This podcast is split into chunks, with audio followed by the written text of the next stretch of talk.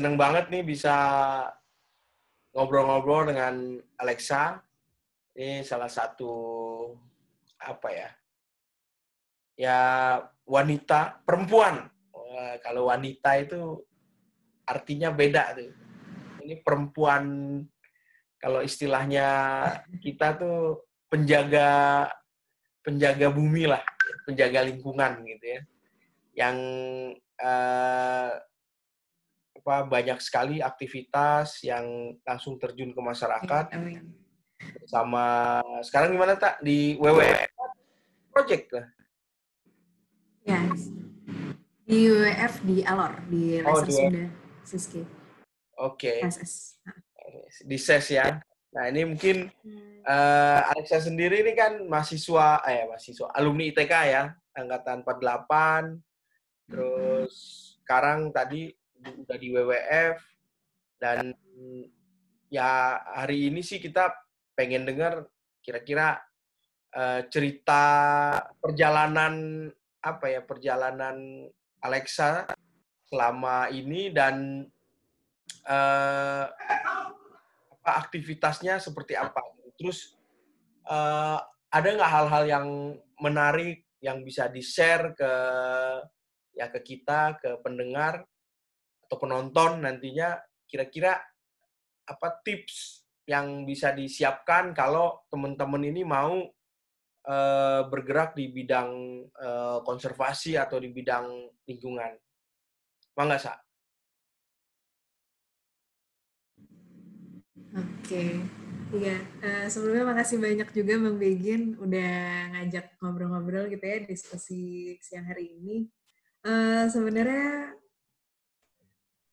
perjalanan awal saya ini sebenarnya banyak eh, apa ya terhubung ke Bang Begin sih. Kayak Bang Begin kayak kayak membuka pemikiran terus membuka jalan juga gitu ke Oh. beberapa, eh, perjalanan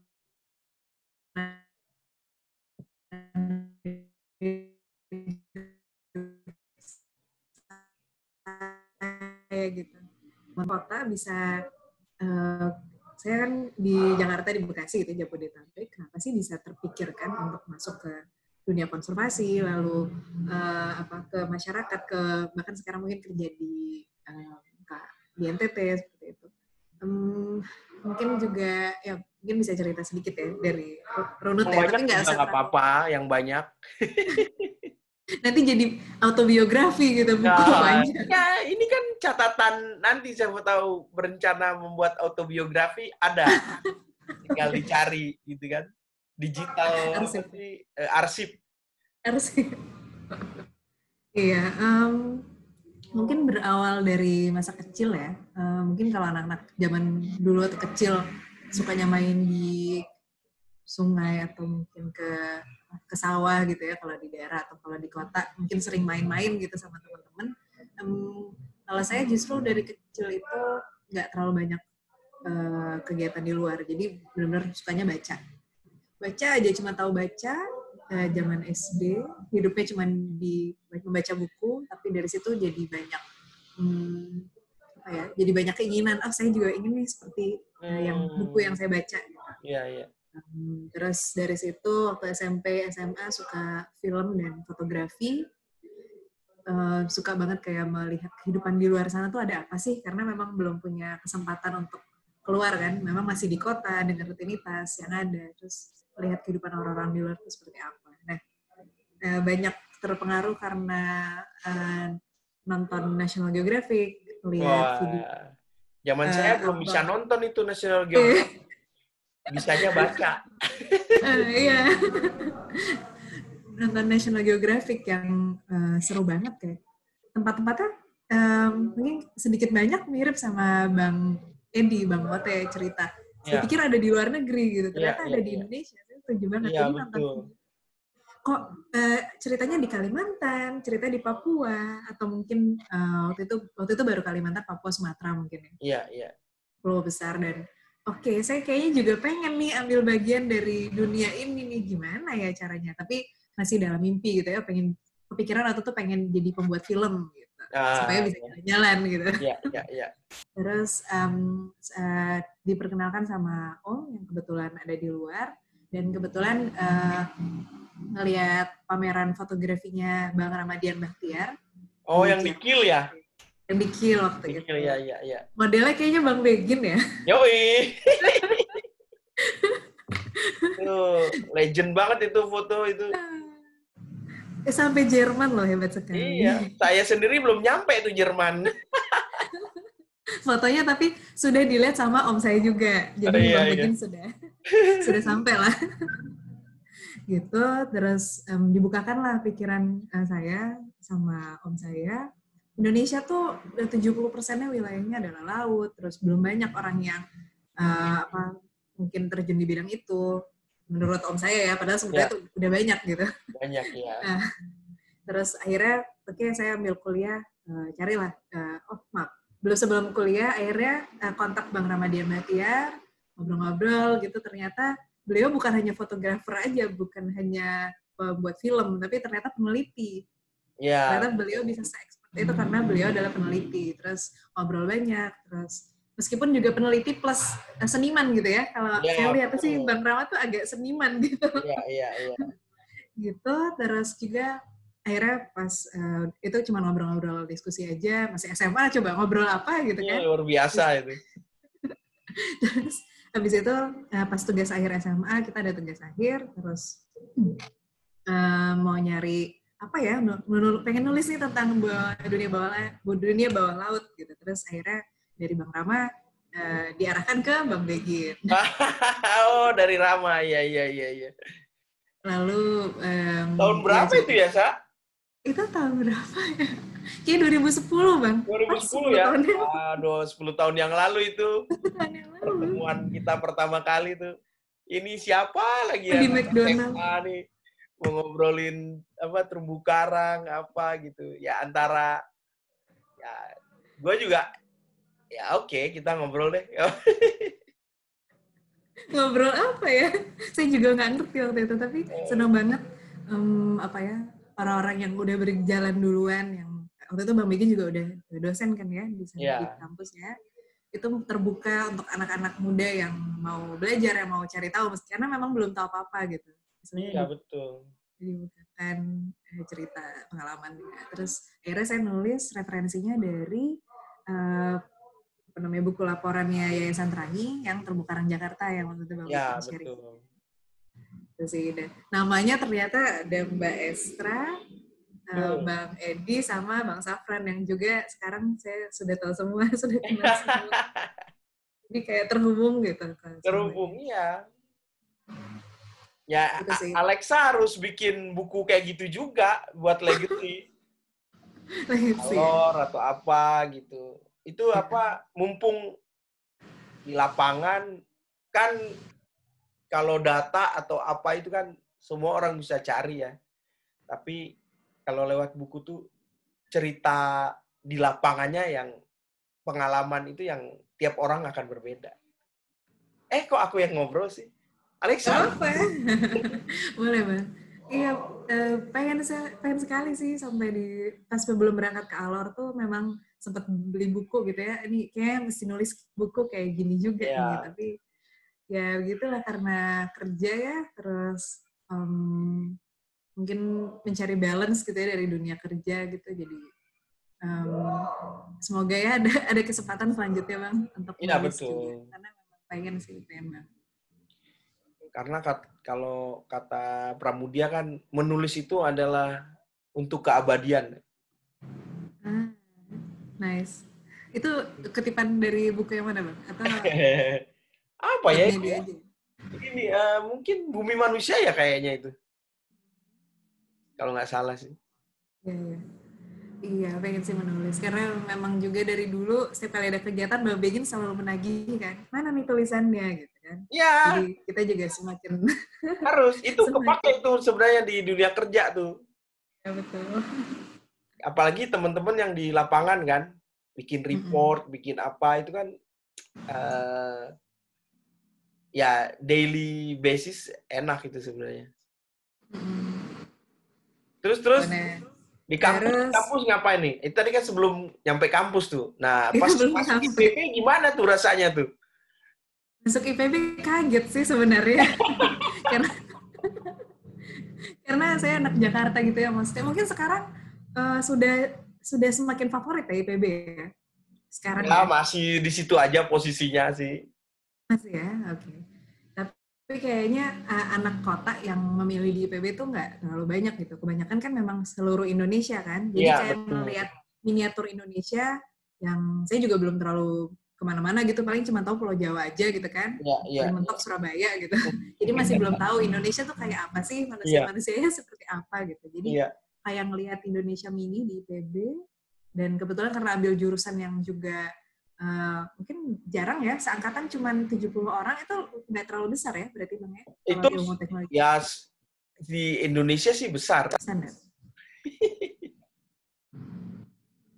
Kalau di itu udah banyak. tuh. Iya, banyak itu. itu banyak ya 70 itu banyak ya Banyak, banyak. Tapi emang kalau dibandingin ekonomi, dibandingkan itu ya sedikit gitu. terus masuk ke jurusan itu ke ITK IPB gitu sebagai pilihan pertama juga bersyukur juga sih bisa masuk IPB gitu ya ternyata ternyata se- gampang. sebanyak ini yang mau se Indonesia kenapa iya ternyata nggak gampang. gampang saya juga oh, kok, kok bisa masuk gitu? Saya juga heran aja. Gitu em, apa namanya setelah masuk melihat miniatur Indonesia terus masuk asrama itu hal yang baru sih untuk saya karena hmm, ya em, ya jadi melihat banyak hal aja. Terus kan bosen ya di asrama ngapain nih?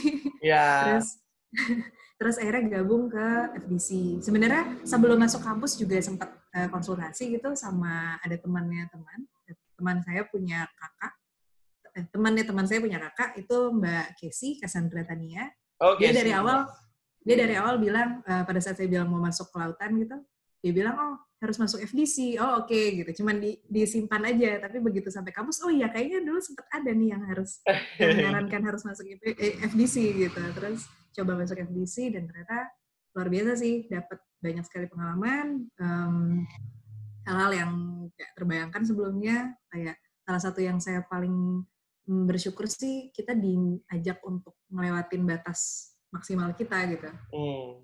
hal-hal yang nggak pernah terbayangkan kayak em, kegiatan fisik lalu juga menjelajah ke beberapa tempat di Indonesia bukan hanya kalau yang saya tahu kan hanya Kepulauan Seribu karena dekat Iya, dari iya. Jakarta gitu ternyata eh, saya dapat kesempatan sama teman-teman itu ke Kalimantan Barat lalu juga ke NTT jadi Ikut dua kali ekspedisi berarti ya, Alexa ya? Aku ikut dua, dua kali ekspedisi bahagia banget sih Wah, keren banget. Aku aja baru sekali. Tapi Bang Begin sekalinya langsung ketua kan? gitu. Jadi mulai dari di Kepulauan Seribu kita kan kayak training untuk belajar divingnya tuh ya Bang. Iya. Itu pengalaman yang nggak terlupakan sih karena em, diajak untuk membuat kehidupan di dalam pulau itu pulau kosong, terus kita harus bikin rangkaian listrik, terus harus isi tabung dan nyelam langsung di, di depan lautnya. Itu kayak buat saya yang anak rumahan gitu ya, anak kota, cuma tahu naik bus gitu. Iya, iya, iya. itu hal yang baru gitu. Jadi eh, apa dan di sini senior nggak akan marah tanpa sebab gitu. Jadi benar-benar eh, everything comes with a reason gitu jadi kayak Iya. kita kita udah dibuat udah diajak untuk merencanakan sesuatu lalu rencananya tidak berjalan dengan baik lalu solusinya apa jadi Oh. jadi apa ya kita dilatih untuk bisa berpikir, berpikir kritis dan juga solutif gitu Solutif. dalam keadaan tertekan. gitu. Jadi ya belajar banyak sekali sih. Terus em, ya sering berpikir kayaknya ini terlalu berat buat saya. Tapi karena ngelihat senior-senior yang keren-keren, termasuk Bang Begin dan teman-teman yang senior-senior yang lain, kok mereka bisa, kok saya nggak bisa gitu. Akhirnya betul. eh, bisa sampai akhir sih. Dan ya belajar belajar komitmen sih kayak ya banyak sih yang dipelajarin di FDC. Sebenarnya kunci di FDC itu satu sih kalau menurut saya ya. Kalau mau sukses di FDC, eh, nggak banyak ngeluh aja. Ikutin aja. Sistemnya kita nggak capek. Tapi kalau kita gains ya, capek fisik sama capek perasaan tuh. Jadi teman-teman yang tumbang-tumbang tuh mungkin dia against di di apa di dirinya. Jadi apa ya jadi capek banget jadinya gitu. Ya itu sih.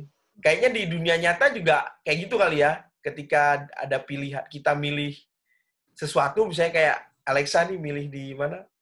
Di WWF di Alor ya kita komitmen aja sebenarnya tadi komitmen gitu ya kita udah milih di sini ya kita jalanin gitu nah, keren kan gua dan dan itu saya juga mikir sih kan banyak yang teman-teman yang cabut gitu ya banyak teman-teman yang keluar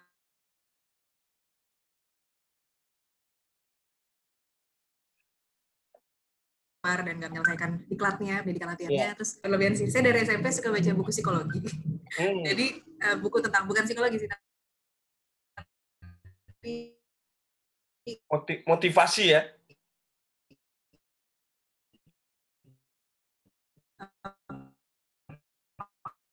pengalaman orang lain gitu ya, yeah, yeah. mungkin yang dialami gitu, gitu. Jadi saya melihat uh, patternnya gitu, buat teman-teman yang nggak selesai, mungkin dia akan kan pasti ada ada ini ada tantangannya ya, limit-limit diri yang dihadapi gitu ya, yang dihadapi gitu. Nah itu saya mikir uh, apa mau cepat atau lambat kita akan kita atau siapa pun itu dengan batasan itu kita akan diajak untuk apa kalau kita nggak nyelesain masalah ini sekarang, kita akan ketemu lagi di fase yang berikutnya gitu. Iya betul. Jadi nggak bisa nyelesain kita gak, mungkin uh, akan ditantang lagi bisa nggak nih kamu nyelesain yang tahap yang ini nih batasnya ini nih gitu nggak naik gitu kelas sih, jadi, jadinya kalau nggak diselesain betul jadi mau selesai mau itu hasilnya bagus atau enggak yang penting selesaiin dulu gitu iya, nanti kan kita betul. bisa refleksi lagi gitu dan itu sih yang saya pelajarin um, minimal jadi motivasi diri dan teman-teman sediklat waktu itu gitu ya karena lumayan juga dari sekitar 40 yang daftar cuma 7, bahkan terakhir cuma 6 gitu. Ya, emang emang segitu. Jadi uh, apa? Ya. ya bayangin kalau nggak ada FDC,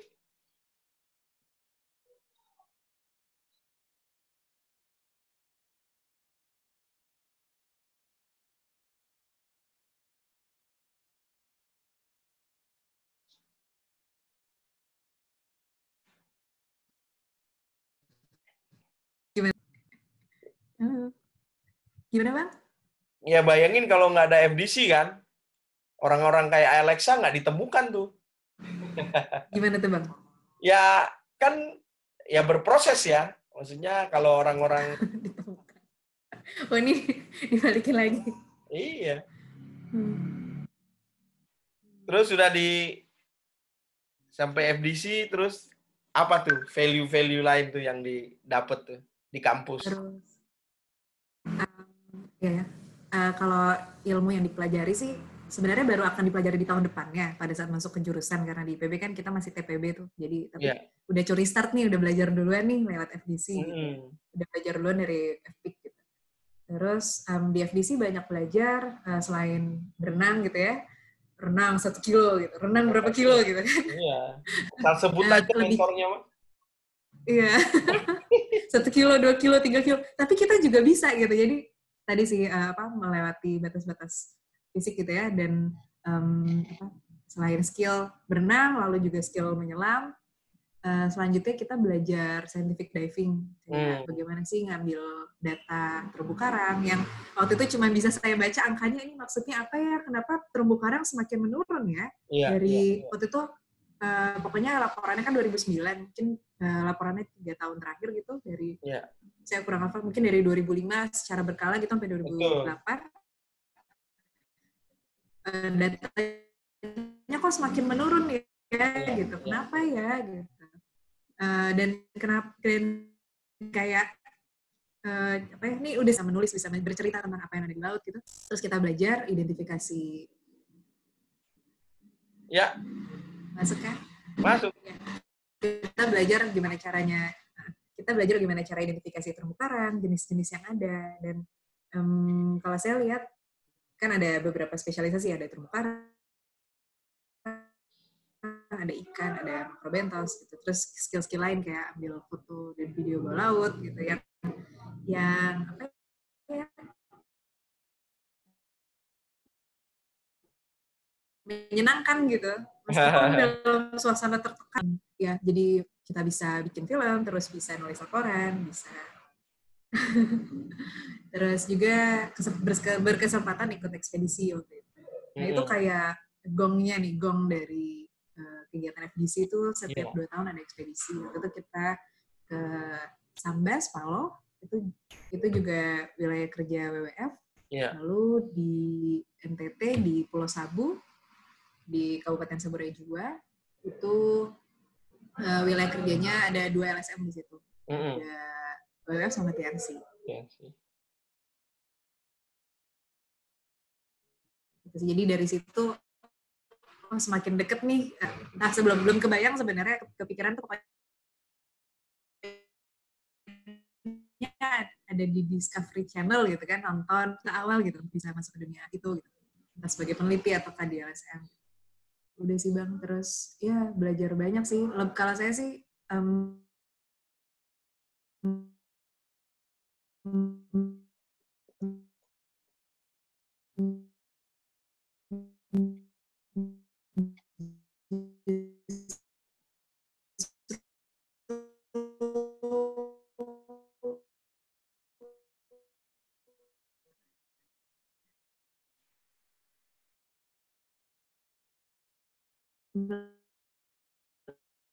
melihat kehidupan lain.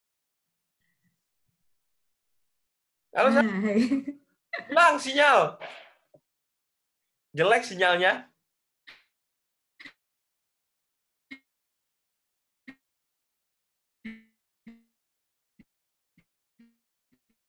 Sinyalnya jelek. Aduh. Sampai di mana? Ngomongnya Iya. Tadi sampai Nah, ini kepotong lagi nih.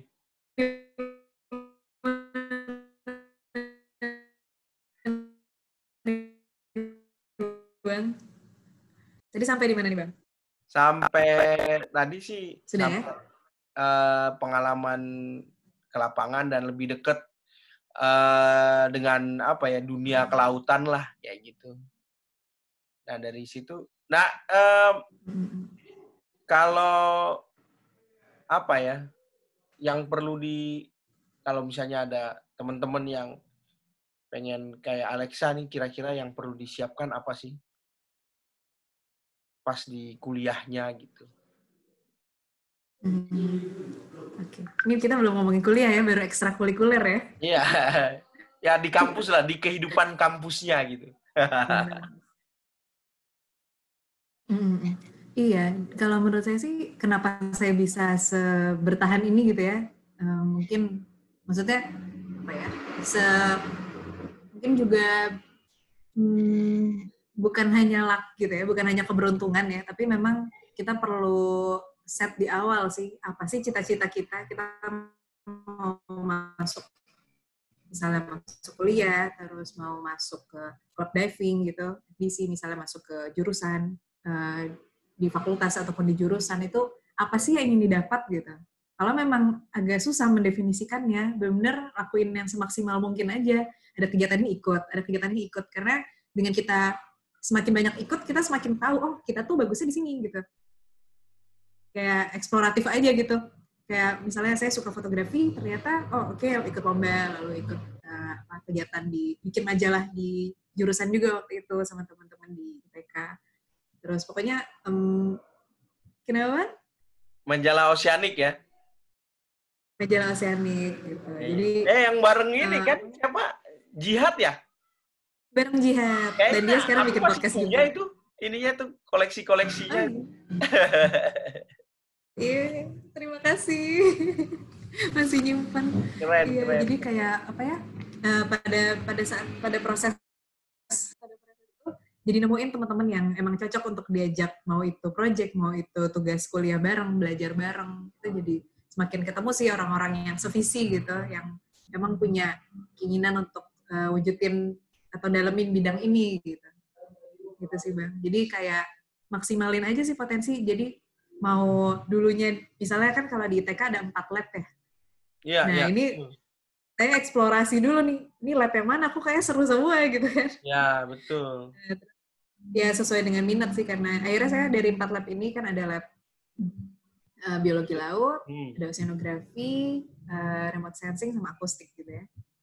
Terus Iya. ternyata sekarang jurusannya dipisah ya bang ya, jadi ilmu sama teknologi ya, Ya, tapi digabung lagi.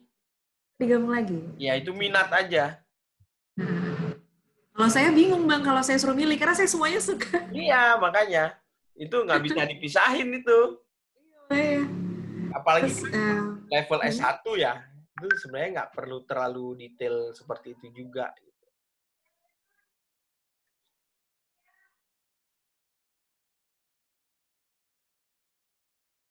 karena kalau dilihat em, ya akhirnya saya ngambil lab cross lab juga sih antara lab biologi laut sama lab pemetaan dan di dalam itu juga skripsi saya juga ada ada pakai akustik ada juga pakai ya semua hampir hampir tiga lab saya ambil gitu yang kecuali oceanografi ya karena paling nggak paham tuh proses-proses itu.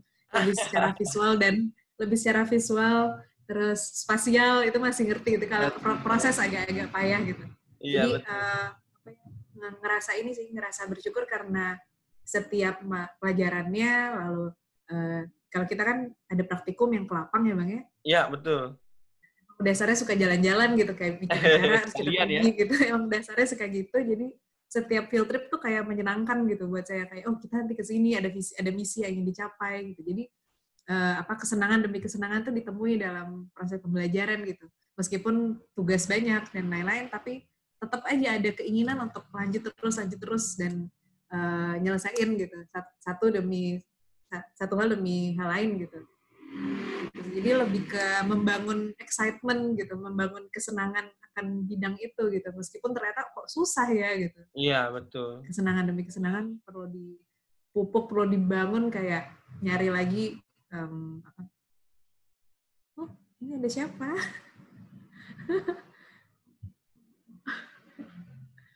Oke. Hah? Siapa, Bang? Salah ketik kali dia. Iya, perlu membangun kesenangan demi kesenangan itu sih supaya apa yang kita inginkan tuh tetap sesuai rel gitu. Jangan sampai eh, apa ya mungkin pergaulan juga ya. Kita juga mesti eh, apa ya mencari teman yang cocok, yang sejalan gitu. Ya, ini ya, yang saling menyemangati gitu ya. Hmm, kayak Bang Begin dengan Bang Hawis eh, saling menyemangati. Ya, itu harus eh, ada tandemnya. Karena kalau sendirian, kita kadang-kadang eh, apa yang kita lihat juga nggak seluas kalau berdua kan. Atau rame-rame gitu. Nah, itu. so sweet sekali Bang Begin berdua. Eh, ada Dondi satu lagi kan. Ya, Oh jadi bertiga ya? bertiga. Jadi eh, ya perlu ada tim juga untuk saling support. Kayaknya sih kayak gitu. Nah, kecemplung di WWF gimana ceritanya? Eh, waktu itu sebenarnya eh, memang sih tahu kita kita kan taunya WWF tuh salah satu LSM yang paling besar ya untuk konservasi gitu ya. Iya. Eh, tapi kita kan wak- waktu ekspedisi, waktu yang ekspedisi yang di Sambas Malo yang di Kalimantan Barat, kebetulan juga memang wilayah kerja WWF. Eh, ada pantai peneluran penyu terpanjang se-Indonesia, ada 73 km itu. Iya. Penyu semua bertelur, itu udah ketemu sama WWF. gitu. Oh. Oh, WWF baru tahu hanya ngukur penyu, hanya melihat hewan-hewan laut kayak gitu. Hanya terpikir itu, lalu waktu di NTT ke TNC tapi belum terlalu tahu hanya tahu mengelola kawasan dan ada budidaya rumput laut fokusnya gitu jadi saya semakin apa ya eh, bidang bidangnya semakin luas lah kayak eh, tahu sedikit tentang banyak gitu sebenarnya juga apa pas pada saat menulis kan juga harus tahu banyak hal ya karena saya juga suka nulis gitu.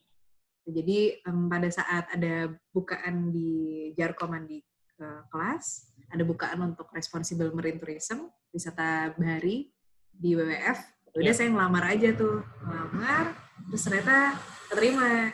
Ah, tapi sebelumnya sempat ini sih sempat eh, magang juga dua minggu bantuin bikin laporan aja sih. Cuman eh, saya kayak saya mau kerja apa aja deh gitu Iya, yang iya. penting tetap di bidang konservasi gitu mau itu bidang mau itu saya harus belajar hal yang baru ya nggak masalah selagi hmm, apa ya menyenangkan dan masih on track lah gitu. Iya. Betul itu. itu sih. Nah itu bidang yang cukup baru tuh bang, um, marine tourism selama ini kan paling wisata tuh ke kota, wisata ke daerah yang budaya gitu ya. Ini Iya, baru kali ini saya tahu oh marine tourism terus karena memang background di kelautan eh, ternyata cukup jadi dasar yang kuat juga untuk apa, ke situ gitu. Bisa bisa cerita dikit nggak? Eh, apa sih yang dikerjain sekarang? Eh, kalau sebenarnya kalau sekarang ini kerjaan saya yang ketiga udah kayak udah beberapa tahap sih. Oh, di- Jadi Ya ganti-ganti ya. Nah, jadi waktu itu kan pertama di pas pada saat selesai lulus langsung ke Bali itu di Marine Tourism, Responsible Marine Tourism. Waktu itu saya masih asisten, lalu em, bantu koordinator yang di wilayah Sunda Banda untuk merancang. eh, sebenarnya udah ada waktu itu kayak, protokolnya gitu, kayak standar-standar gimana sih wisata yang bertanggung jawab itu dilakukan.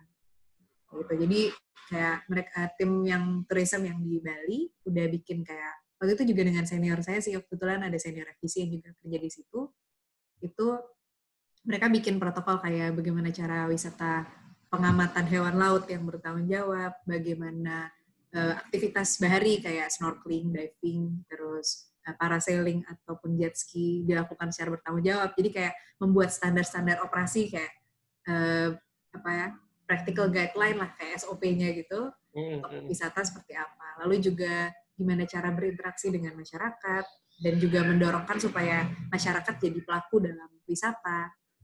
Dan em, apa lagi ya? Em, ya kurang lebih. Oh sama satu satu aspek yang jadi tanggung jawab saya juga waktu itu untuk bagian jejak ekologi. Jadi kan kita kalau traveling pasti akan menghasilkan jejak ekologi yang besar karena transportasi dan barang-barang yang kita konsumsi dalam perjalanan itu kan. Itu sih. Dan itu sebenarnya jadi benang merah sih untuk pekerjaan saya sekarang. Nanti saya cerita lagi lebih lanjut. Nah, setelah di Bali, nah di Bali itu satu tahun saya keliling bang eh, ke beberapa tempat jadi karena ada Oke. program namanya. Wah enak Nah, banget dong. namanya juga tourism, jadi memang konsekuensinya Dream come konsekuensi. true itu. Iya, kan memang cita-citanya cita jalan-jalan sebenarnya. Iya. Emangnya anaknya jalan-jalan. Eh, apa? Eh, ke beberapa tempat. Kita kan ada program namanya Signing Blue. Jadi gimana caranya supaya standar-standar tadi itu bisa diimplementasikan, bisa dipraktekkan oleh pelaku usaha maupun wisatawan dan juga pemerintah pastinya. Jadi kita bekerja di beberapa level sih bang. Jadi waktu itu kebetulan masih kerja di swasta, di sektor swastanya. Jadi Swastanya, kita ya. kayak hmm, kita punya kayak member untuk uh, platform signing blue ini di beberapa kota, kebanyakan di marine protected area atau di kawasan konservasi di beberapa tempat di Indonesia. Jadi ke sana lalu kita nilai uh, bagaimana uh, bagaimana mereka beroperasi, apakah uh, apa standar-standar sudah terpenuhi, lalu juga um, uh, lebih ke advokasi atau um, mereka sudah mendorongkan kebijakan apa di wilayah mereka bekerja. Intinya bagaimana mereka bisa berkontribusi. Gitu. Jadi eh, eh, sama juga um, dari segi apa namanya jejak ekologi atau konsumsi sehari-hari usaha mereka itu seperti apa prakteknya kayak Hmm. gitu kita nilai semua. Nah udah nih ke beberapa tempat kurang lebih ada tiga atau empat maaf, berapa tempat ya? Satu dua tiga empat. Oh, beberapa tempat di Indonesia. Terus saya mikir nih oh masa saya masa cuma muter-muter aja ya? Terus saya bisa buat apa gitu? Jadi pada saat ada bukaan untuk kerja di Alor eh, terus saya bilang apa saya ditawarin mau nggak ngisi di sini karena saya juga cerita bahwa eh pengen deh kayaknya kerja di site gitu Ya. kayaknya pengen Masih muda. Iya, semua orang juga bilang gitu gitu kan. Jadi apa? Kayaknya perlu nih gitu. Apalagi eh, Mbak Casey yang waktu itu saya kontak, itu ternyata dia juga kerja di Papua gitu. Oh dia bisa, kenapa saya enggak gitu kan? Iya, dia di Eh, Rawasi tuh. Dia di Teluk Cendrawasih dan fokus di Whale Shark kan. Iya. Nah, terus kalau yang waktu itu di Kalimantan Barat juga ada sosok perempuan yang eh, membuat saya terinspirasi juga. Ada Mbak Dwi, Dwi Suprapti, dia dokter hewan. Dokter Dwi. Mm-mm. Mbak Dwi dia di dia pokoknya ahli penyu lah sampai sekarang masih adalah ahli penyu di Indonesia gitu. Jadi kayak oh mereka aja sosok perempuan itu bisa gitu bahwa jadi jadi apa ya menyemangati saya bahwa saya perempuan nih meskipun dengan keterbatasan dan eh, ya dengan eh, bukan keterbatasan sih, cuman dengan kemampuan yang ada, saya pikir kenapa nggak bisa gitu. Akhirnya eh, ngisi di Alor. Jadi di Bali setahun, kalau di Alor sekarang nginjak tahun ketiga. Mau eh menuju tiga tahun sih bang. Hmm. Gitu. Nah setelah di Alor itu untuk program konservasi duyung. Gitu. Nah di situ um, lebih ke gimana masyarakat mau lindungin duyung dan yang mana mereka juga sudah mulai lindungin karena itu adalah salah satu destinasi daya tarik wisata di sana. Akhirnya jadi kita coba buat kayak SOP standar di lingkaran kabupaten, di lingkup kabupaten, yang juga memang eh, dari masyarakat sendiri sih sebenarnya yang um, membangun itu kayak sebaiknya tidak dipegang, sebaiknya tidak berenang itu dari masyarakat yang kita dukung juga dengan riset riset. Waktu itu juga risetnya bareng ada senior juga di ITK, hmm. Eh, Bang Erik sama ada yang S2 Bang Yurai Eh, terus sama teman-teman di WWF juga sedang dinas-dinas gitu. Jadi kita lihat tingkah lakunya memang sudah berubah. Jadi memang benar-benar perlu ditegakkan nih, kita perlu samakan nih, perlu ada tata caranya nih kalau mau melakukan pengamatan dugong, gitu. pengamatan duyung. Sudah, lalu juga kita kembangkan wisata di desa. Jadi ada tiga desa, eh, tiga desa yang kita lakukan aktivitas ekowisata di sana. Oh. Dan ini nyambung juga sih sebenarnya waktu saya ke Kalimantan itu memang kita waktu ekspedisi yang ekspedisi FDC, ekspedisi yeah. Zantelan 12 itu kita kayak ngelihat potensi wisata di sana. Yeah, Jadi yeah. kayak nyambung aja sih semua yang udah dilakuin karena memang banyak yang disuka gitu ya. Jadinya akhirnya dapat tuh benang merahnya gitu. Iya, betul. Sih. Lalu ngembangin ekowisata desa, masih uh, kerja sama sama tur operator. Justru saya uh, banyak belajar sekali waktu di Alor ini sih bang. Jadi um, gimana caranya kolaborasi, lalu juga menyatukan visi misi bersama, uh, baik di level masyarakat maupun di swasta dan juga di kabupaten. Gitu. Dan um, apa ya? Uh, belajar banyak juga dari teman-teman dari Yayasan Wisnu. Jadi kebetulan mereka yang punya platform atau punya uh, pengalaman pembelajaran yang banyak tuh di Bali untuk pengembangan ekowisata karena uh, ternyata perjalanan pariwisata tuh tidak semulus yang kita bayangkan gitu ya. Iya.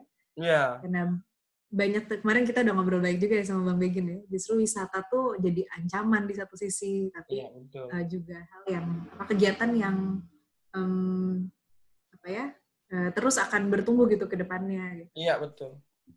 Ya itu gitu, jadi, harus di set up ya, master plan-nya harus jelas supaya uh, dia nggak jadi wisatanya berkembang terus lingkungannya jadi rusak kan kayak gitu.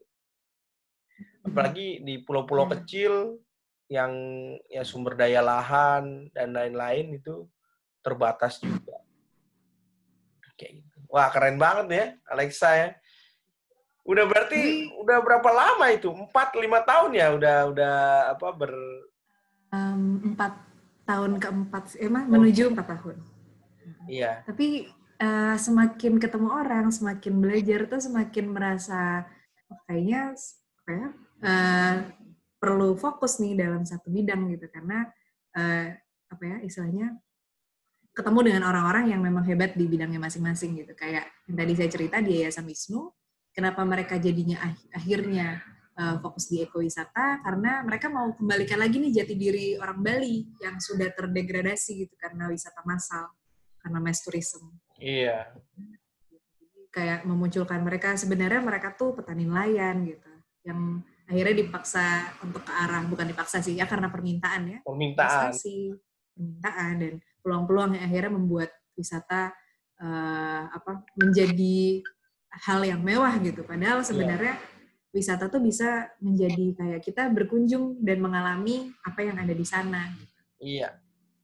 Ya itu yang itu yang saya belajar. Yang perlu ini. Ya memang ya perlu flagship kita juga di dunia ini hmm. kita mau direkognisi sebagai apa dan siapa gitu. Dan itu memang apa sih kayak perlu proses juga kayak gitu. Jadi ya ya memang harus kayak gitu sih. Lama-lama kita memang fokus, tapi nanti dalam satu posisi akan melebar lagi. Gitu. Kalau udah ngomong kebijakan, manajemen, dan lain-lain itu ya akan, nah di lapangan itu kalau menurut aku memang tempat jadi apa ya? Jadi pembelajaran yang yang penting juga gitu. Jadi walaupun kita fokus terhadap apa yang kita kerjakan, tapi tetap pasang mata juga tetap, apa dengan hal-hal lain gitu. Siapa tahu nanti itu jadi apa sih? Ya yang penting lah buat kita someday somehow apa gitu. Kayak gitu sih.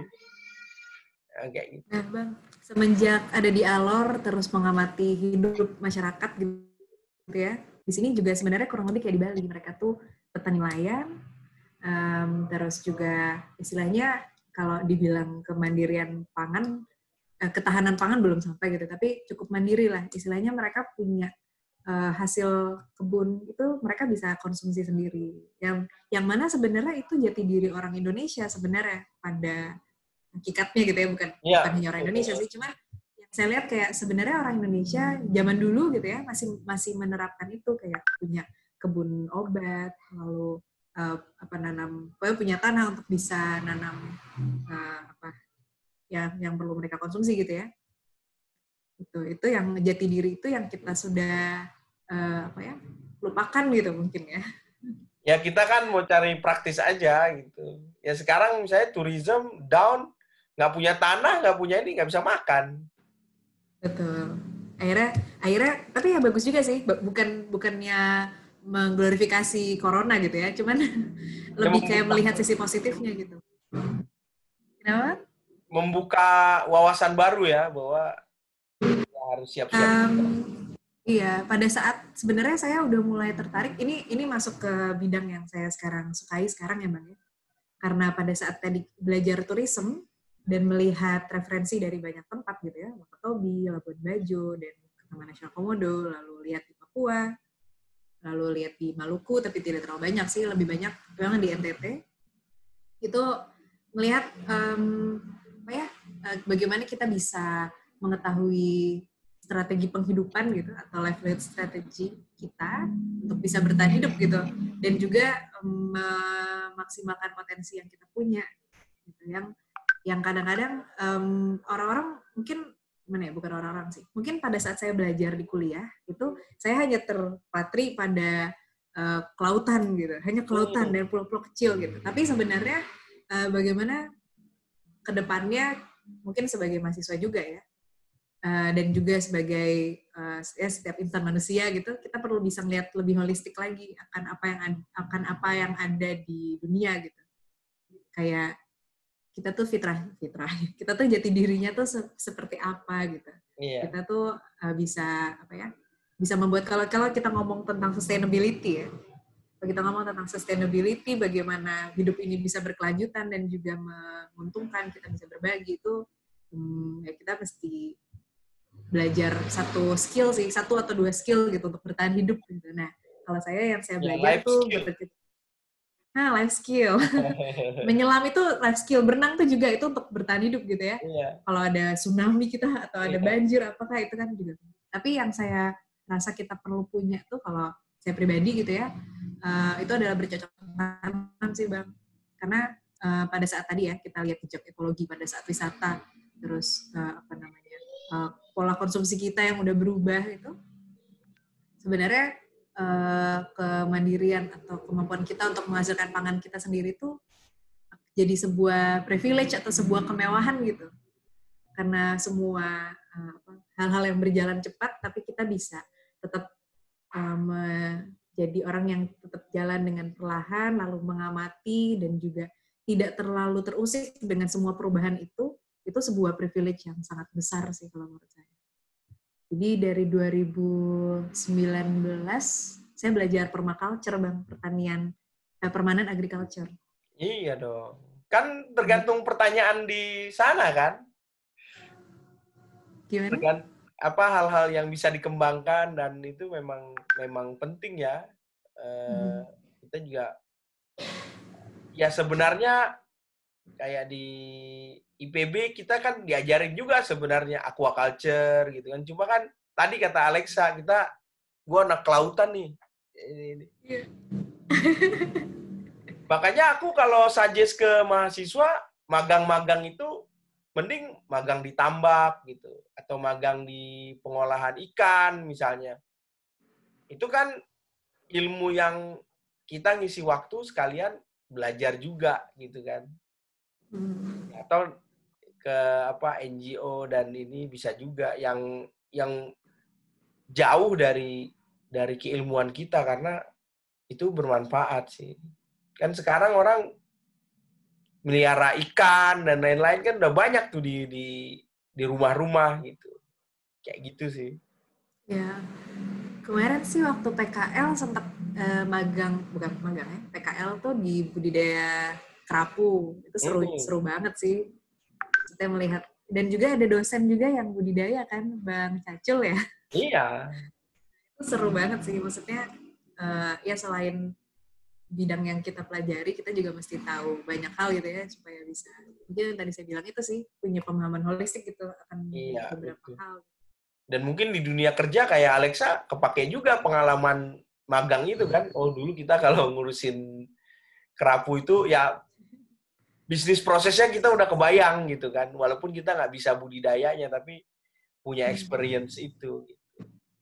ya itu penting memang seru-seru sih sama juga uh, iya jadi kayak mungkin saya orang yang cukup apa ya banyak mau gitu ya kebetulan dosen pembimbing saya mbak Nani yeah. Iya. uh, apa mbak Nani bilang kamu apa kamu itu kayak apa atau suaminya yang bilang uh, kamu itu kayak saya kayak Nani kayak kayak istri saya kenapa yeah. banyak mau gitu jadi kayak pengen ini pengen ini pengen ini iya yeah. tapi tapi karena itu juga jadi punya uh, pengalaman yang apa ya uh, banyak gitu kayak oh tahu ini tahu ini tahu ini gitu dan pada akhirnya memperkaya kita juga gitu. betul karena betul. Uh, ya itu ya proses itu akan ke ini sih bermanfaat lah buat kita gitu. Iya kan? Ya makanya waktu ya sebenarnya kita beruntung ya di perikanan itu banyak jurusan-jurusan lain. Uh, ya kita sebenarnya bisa aktif juga belajar di ya dengan ikut kegiatan mereka gitu kan. Jadi iya nggak perlu kita ngadain sendiri tapi ya ikut aja gitu kan. Cuma kan mahasiswa kan nggak ngerti kalau di kayak ngomongin kayak gitu gitu. Pas sudah kerja baru tahu. Iya. Kayak nyesel kenapa ya dulu nggak gini ya gitu. Iya. untungnya karena dulu saya waktu kuliah banyak mau gitu ya kalau ada kegiatan sini ikut gitu ya, ada sini ikut gitu jadinya uh, kayak waktu itu kita pernah bersih bersih sungai di IPB bang Yeah. Kan setiap tahun dari Lawalata kan yeah. bikin save our situ. Itu saya yeah. selalu peserta nomor satu. Apa ya, yeah. saya mau ikut gitu. Iya. Yeah. Apa bersihin apa tuh sung, danau, terus mm -hmm. juga lomba foto. Intinya mengetahui habitat lain gitu selain laut gitu ya. Karena kita kan cukup fokus gitu di laut, cuma tahu Pulau Seribu, Pelabuhan Ratu, tapi juga oh ternyata ada nih uh, apa habitat lain gitu ya. Iya, ada iya. danau, terus juga uh, apa, uh, ya pokoknya kehidupan yang lain gitu. Jadi, jadi belajar juga dari teman-teman yang lain. Iya, yang hal-hal yang kayak gitu sih yang apa? Um, ya kadang-kadang kita lupa lah untuk berinteraksi Nah kalau aku yang kayak gitu dulu di kampus ya lewat organisasi, jadi organisasinya macem-macem gitu. Ya memang apa eh, itu cara-cara inilah ya, cara-cara kita berinteraksi dan ikut organisasi apa aja bang Bey? Kok jadi saya yang wawancara ya?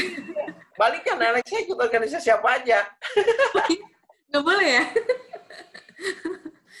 saya ikut apa ya? Dulu sempat uh, bantuin sih sedikit sekali di apa kebencanaan. Hmm. Cuman hanya sebentar aja sih. Jadi waktu itu bikin ada forum relawan tangga bencana gitu.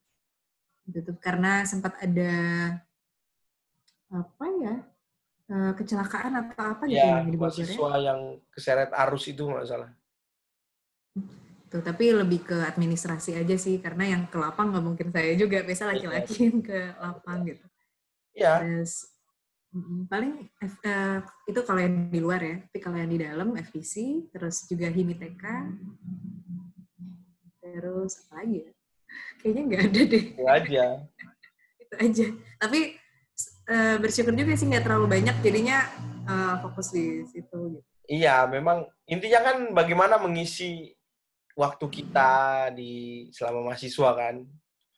Kan banyak juga teman-teman, wah ikut. Ya pokoknya satu organisasi itu memang dia fokus sebenarnya gitu. Nggak kayak apa eh, nanti ilmu kita terbatas juga. Ada Ayu Dia Pitaloka. Ada Ayu? Halo Ayu, ngapain dia? Halo. Halo. Kok lu masuk di sini yuk? Kok udah mulai, Bang? Bukan jam 3 ya? Bukan, bukan jam 3, jam 3. Salah, salah. Ini gue meeting dulu. oh, ya udah maaf, maaf. Halo Ayu. Alexa, izin live ya. Iya. Banyak tamu ya. Oh iya, ini gara-gara gue share. Oh iya ininya, meeting roomnya gue sama nih buat yang nanti sore. Dan nggak ada password. Hmm. Kayak gitu. Makanya pentingnya password. Itu acara apa bang nanti sore? Itu yang diskusi apa uh, penyelaman tentang kisah selam. Jadi nanti sore jam 3 tuh temen ada temen yang hobi nyelam di gua, gua bawah laut, Nah dia mau cerita gitu. Iya iya. iya. Uh, saya pernah nyelam di goa itu, tapi bukan goa sih bang, lebih kayak tunnel gitu. Iya iya. Di Hukurila di Ambon, itu serem ya? Iya. Tergantung. Tergantung. Seremnya tuh takut ngerusak karang karena dekat sekali karangnya kayak di sini. Oh. Kayak, oh. Padahal turism ya. Dan sustainabilism gitu ya jadi nyontrek iya, tapi, sekarang gitu ya. Uh, uh, makanya jadi kayak uh, apa mesti berhati-hati gitu karena masuk ke tunnel tapi karang semua. Jadi nggak relax gitu ya. Padahal sebenarnya mau wisata kayak ah, gitu uh, tapi iya. karena medannya luar biasa mantep banget sih. Oke nih Cak, kita nggak kerasa juga nih sejam lebih nih kita ngobrolnya nih. Oke. Nah ini pengen denger juga sebenarnya ceritanya Bang Begin. Mungkin harus ada satu episode yang Bang Begin cerita sendiri ceritanya gimana sih? Gitu. Ah, iya, nanti kita cerita ada itu. Nanti saya yang wawancara aja. Siap siap. boleh boleh boleh.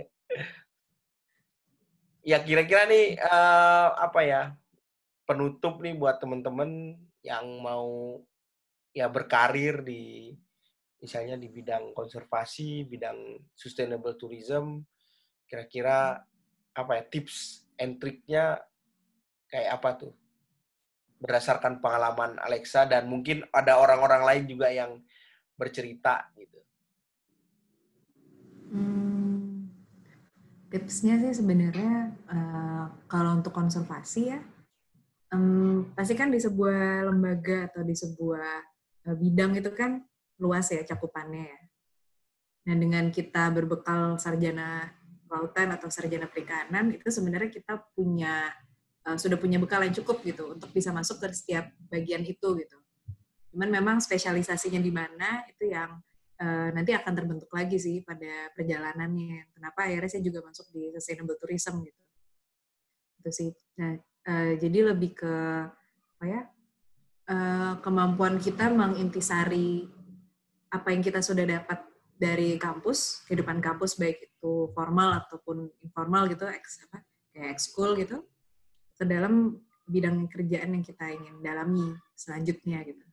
Nah, pada saat kita udah bisa mengekstrasi itu, pasti kan nanti kan, jadi pada saat nanti teman-teman lulus, itu kan pasti ada bukaan, ada peluang-peluang. Nah, bagaimana kita bisa mengekstrasi pengalaman-pengalaman yang kita udah punya ke masing-masing bidang itu, gitu. Mau itu eh, tadi di NGO ataupun di misalnya di kementerian atau misalnya mau jadi PNS atau misalnya mau bikin usaha gitu. Jadi lebih kayak bagaimana kita bisa menyarikan pengalaman dan pengetahuan itu. Terus juga um, kalau untuk apa namanya sustainable sustainable tourism ya bang ya. Sustainable tourism um, udah banyak banget sih. Itu kayak udah jadi tren saat ini. Semua orang mau melakukan wisata dan perlu praktikan apa wisata yang bertanggung jawab gitu ya. Hmm, lebih ini sih lebih aware dengan tempat yang dikunjungi. Lalu juga uh, pada saat saya me, apa ber, ber, masuk ke dalam bidang ini itu um, dituntut banyak dituntut banyak banget sih mulai dari bagaimana memfasilitasi masyarakat skill komunikasi dan uh, menyampaikan tujuan dan juga mengembangkan program bersama masyarakat. Lalu juga belajar advokasi advokasi dengan pemerintah ataupun dengan uh, swasta gitu. Jadi uh, nah ini nggak akan bisa dilakukan nih kalau pada saat zaman kuliah tidak aktif dalam kegiatan-kegiatan organisasi gitu. Jadi sebenarnya dengan kita aktif di organisasi ataupun kegiatan-kegiatan kemahasiswaan itu kita sebenarnya terlatih untuk juga bisa uh, mempunyai skill-skill yang bukan hanya keilmuan gitu, yang bagaimana kita bisa um, apa ya, bisa mengimplementasi pekerjaan karena pekerjaan tadi itu yang bang Begin bilang nggak bisa satu bidang aja nih mesti tadi ya mesti uh, lebih belajar dari tempat lain dan juga bisa mengaplikasikan itu gitu. Itu sih. Jadi malah kebanyakan soft skill sih kalau uh, apa hard skill hard skill. Kalau yeah. skill yang utama itu bisa dipelajari gitu. Tapi soft skill uh, bisa juga ya? dipelajari, tapi dilatih karena waktu gitu. Berarti kalau dihitung-hitung dari 2010 ya ketemu Bang Begin, 10 tahun kemudian nih saya menyerap banyak sekali pelajaran dari semua orang yang saya temuin gitu. Jadi itu akan jadi pengalaman seumur hidup sih buat kita gitu kalau mau bekerja dan hmm, ya untuk hidup. iya dong, life skill. Mm -mm. Termasuk dan lifetime tanam ya. Termasuk cocok tanam, budidaya ikan itu penting nah, sih. Itu penting itu. apa dulu saya juga Pak Dedi kan selalu ngajakin tuh kita berkebun nih di atas nih lihat kebun saya nggak gitu aduh ngapain sih bapak ini kita ke lautan nih ke gunung berkebun ya ternyata hmm. mungkin ya berdasarkan pengalaman dia itu hal yang penting dan bisa apa ya e, bermanfaat lah di masa depan. Kebunnya Pak Dedi di mana, Bang Begin? dia ada di situ di Gunung Bunder. Uh, Seru sekali. Banyak dia mah tanahnya. eh saya mesti main ke kampus lagi nih. Harus nanti ini apa eh, ngasih materi lah tentang sustainable tourism. Oke bang. Supaya... Kalau ngobrol-ngobrol gini pasti saya ngelantur gitu. Jadi kayaknya kalau apa ngomong di kelas gitu mungkin lebih terarah sebenarnya yang dicari ngelanturnya kalau di kelas kan itu bisa dibaca gitu. Iya iya iya. Uh, iya dong. Betul betul. Karena kan yang ngelanturnya itu kan experience-nya gitu. Mm-hmm. nah, kayak gitu sih. Iya sa kalau uh, dari aku sih uh, terima kasih banget nih udah spare waktu di, di sela-sela liburannya. Yang Kita sih harusnya libur hari ini tapi dibatalkan. Bagaimana itu? Ya itu gila. Jadi um, ini sangat apa ya kalau buat aku aku seneng ngobrol sama anak-anak muda apa uh, alumni-alumni yang muda ini karena uh, banyak pelajaran yang apa buat aku sendiri itu penting juga gitu. Dan mungkin bisa di share ke ke teman-teman yang lain kayak gitu. Jadi kenapa aku sendiri targeting untuk di podcast dan apa ya ini karena uh, teman-teman ini uh, apa ya ya pasti punya pengalaman yang berbeda dengan zamanku dulu gitu kan. Punya tantangan yang berbeda uh, yang aku sendiri juga nggak tahu apa itu dengan ngobrol-ngobrol gini ya tadi bisa belajar juga dari teman-teman gitu. Dan ini keren banget nih. Ini kan baru berapa persen, berapa baru seujung kuku pengalamannya Alexa nih yang diceritain nih. Apa ini bang? Belum iya, kan? Iya sih. Memang kita perlu menyasar ini ya teman-teman yang apa apa generasi sekarang itu kita dengarnya podcast lalu kayaknya baca blog udah nggak terlalu ya. Saya masih suka nulis buku ya bang saya masih saya masih nulis gitu kayak masih nulis. kalau blog pun harus dirajin-rajin di share. Iya benar. Nggak nggak bisa kita apa uh, ya harus apa sih kemarin aku ikut seminar blog.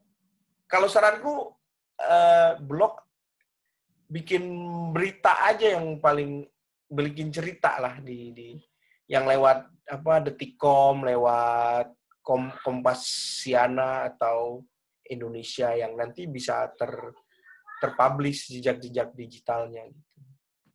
Ini aku juga baru nyoba sih podcast ini setelah era COVID ini.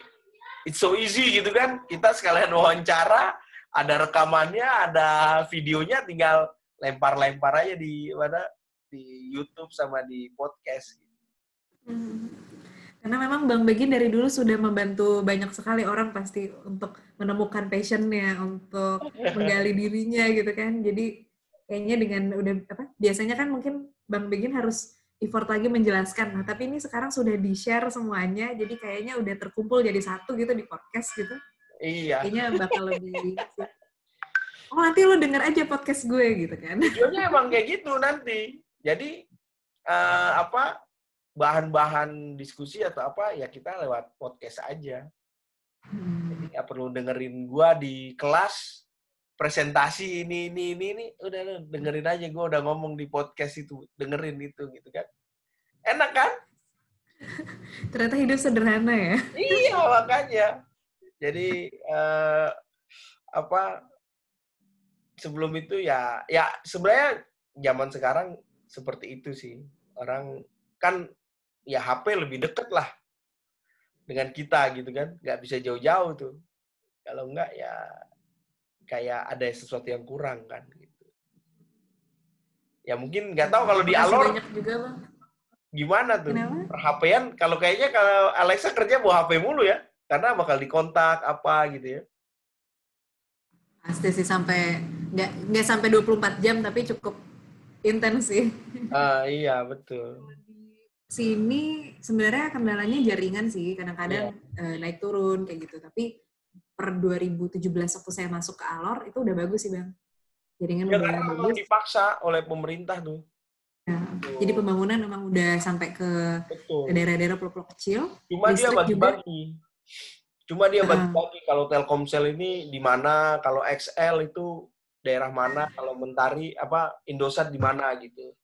Iya. Biasanya gitu. Tapi tetap dominasi Telkomsel sih. Iya, memang. Kita iklan ya. Pakailah Telkomsel kalau mau kerja di daerah. Uh, bener. Jadi ya itu perlu direncanakan juga itu dari mahasiswa kan jangan sampai kontak hilang gitu kan.